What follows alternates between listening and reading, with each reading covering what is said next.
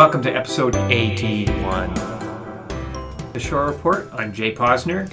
And I'm Heather Hyde, and we are joined today by Tracy Murray, who is the Executive Director of the Saugeen Memorial Hospital Foundation. And she's here with us today to talk about the Gran Fondo and their fundraising efforts for the Saugeen Memorial Hospital. Good morning. It's great to have you. So tell us a little bit about uh, this year's Gran Fondo. Well, it's shaping up to be another great event. This is our second year, and already we have surpassed our registered rider numbers, and it's literally growing daily.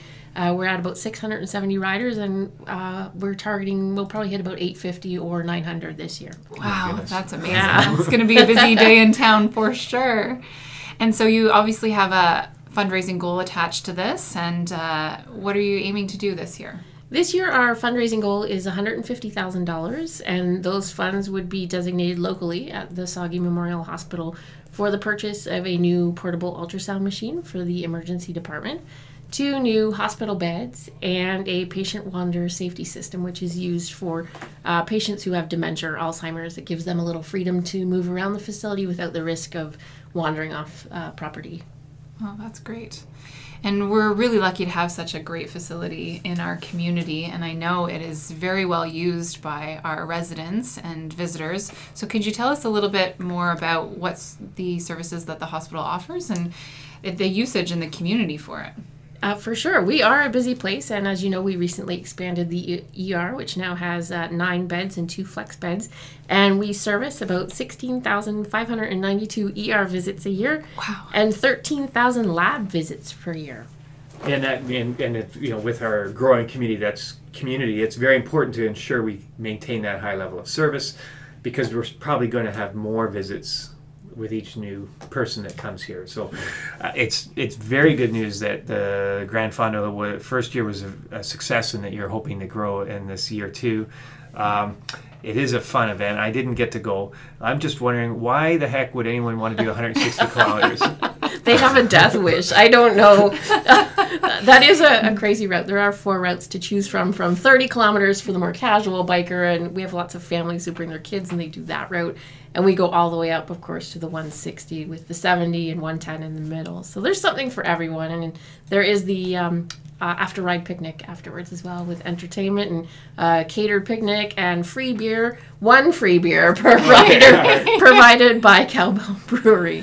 And it all it all starts uh, um, at nine. Like they all start at nine a.m. and they're all uh, at, from Southampton, I guess. Uh, well, it's it's actually earlier. Oh, yeah, earlier. the first. I think the first round, the one sixties leave first, of course, because they have a longer ride to do, and I think they take off at seven a.m. Mm-hmm. and then wow. we progress from there. That we space out the groups so you know everyone's not leaving at once. But right. uh, I think the first riders usually arrive back around ten thirty, and then lunch festivities start around eleven thirty.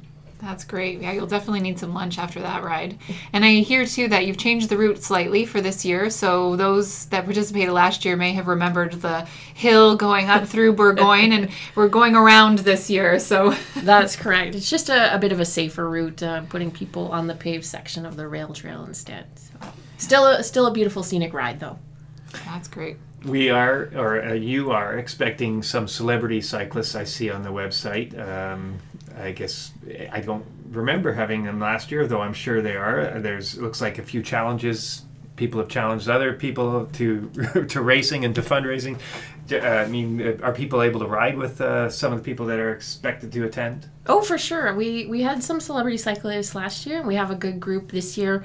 And um, they all issue challenges, of course, to friends or coworkers or or um, for example, Nathan, who is a firefighter, challenged the local fire department to to come out and do some fundraising or participate in the event. So we're hoping those challenges will inspire people, and they'll be riding in the event. You can ride along with them and, and chit chat as you go.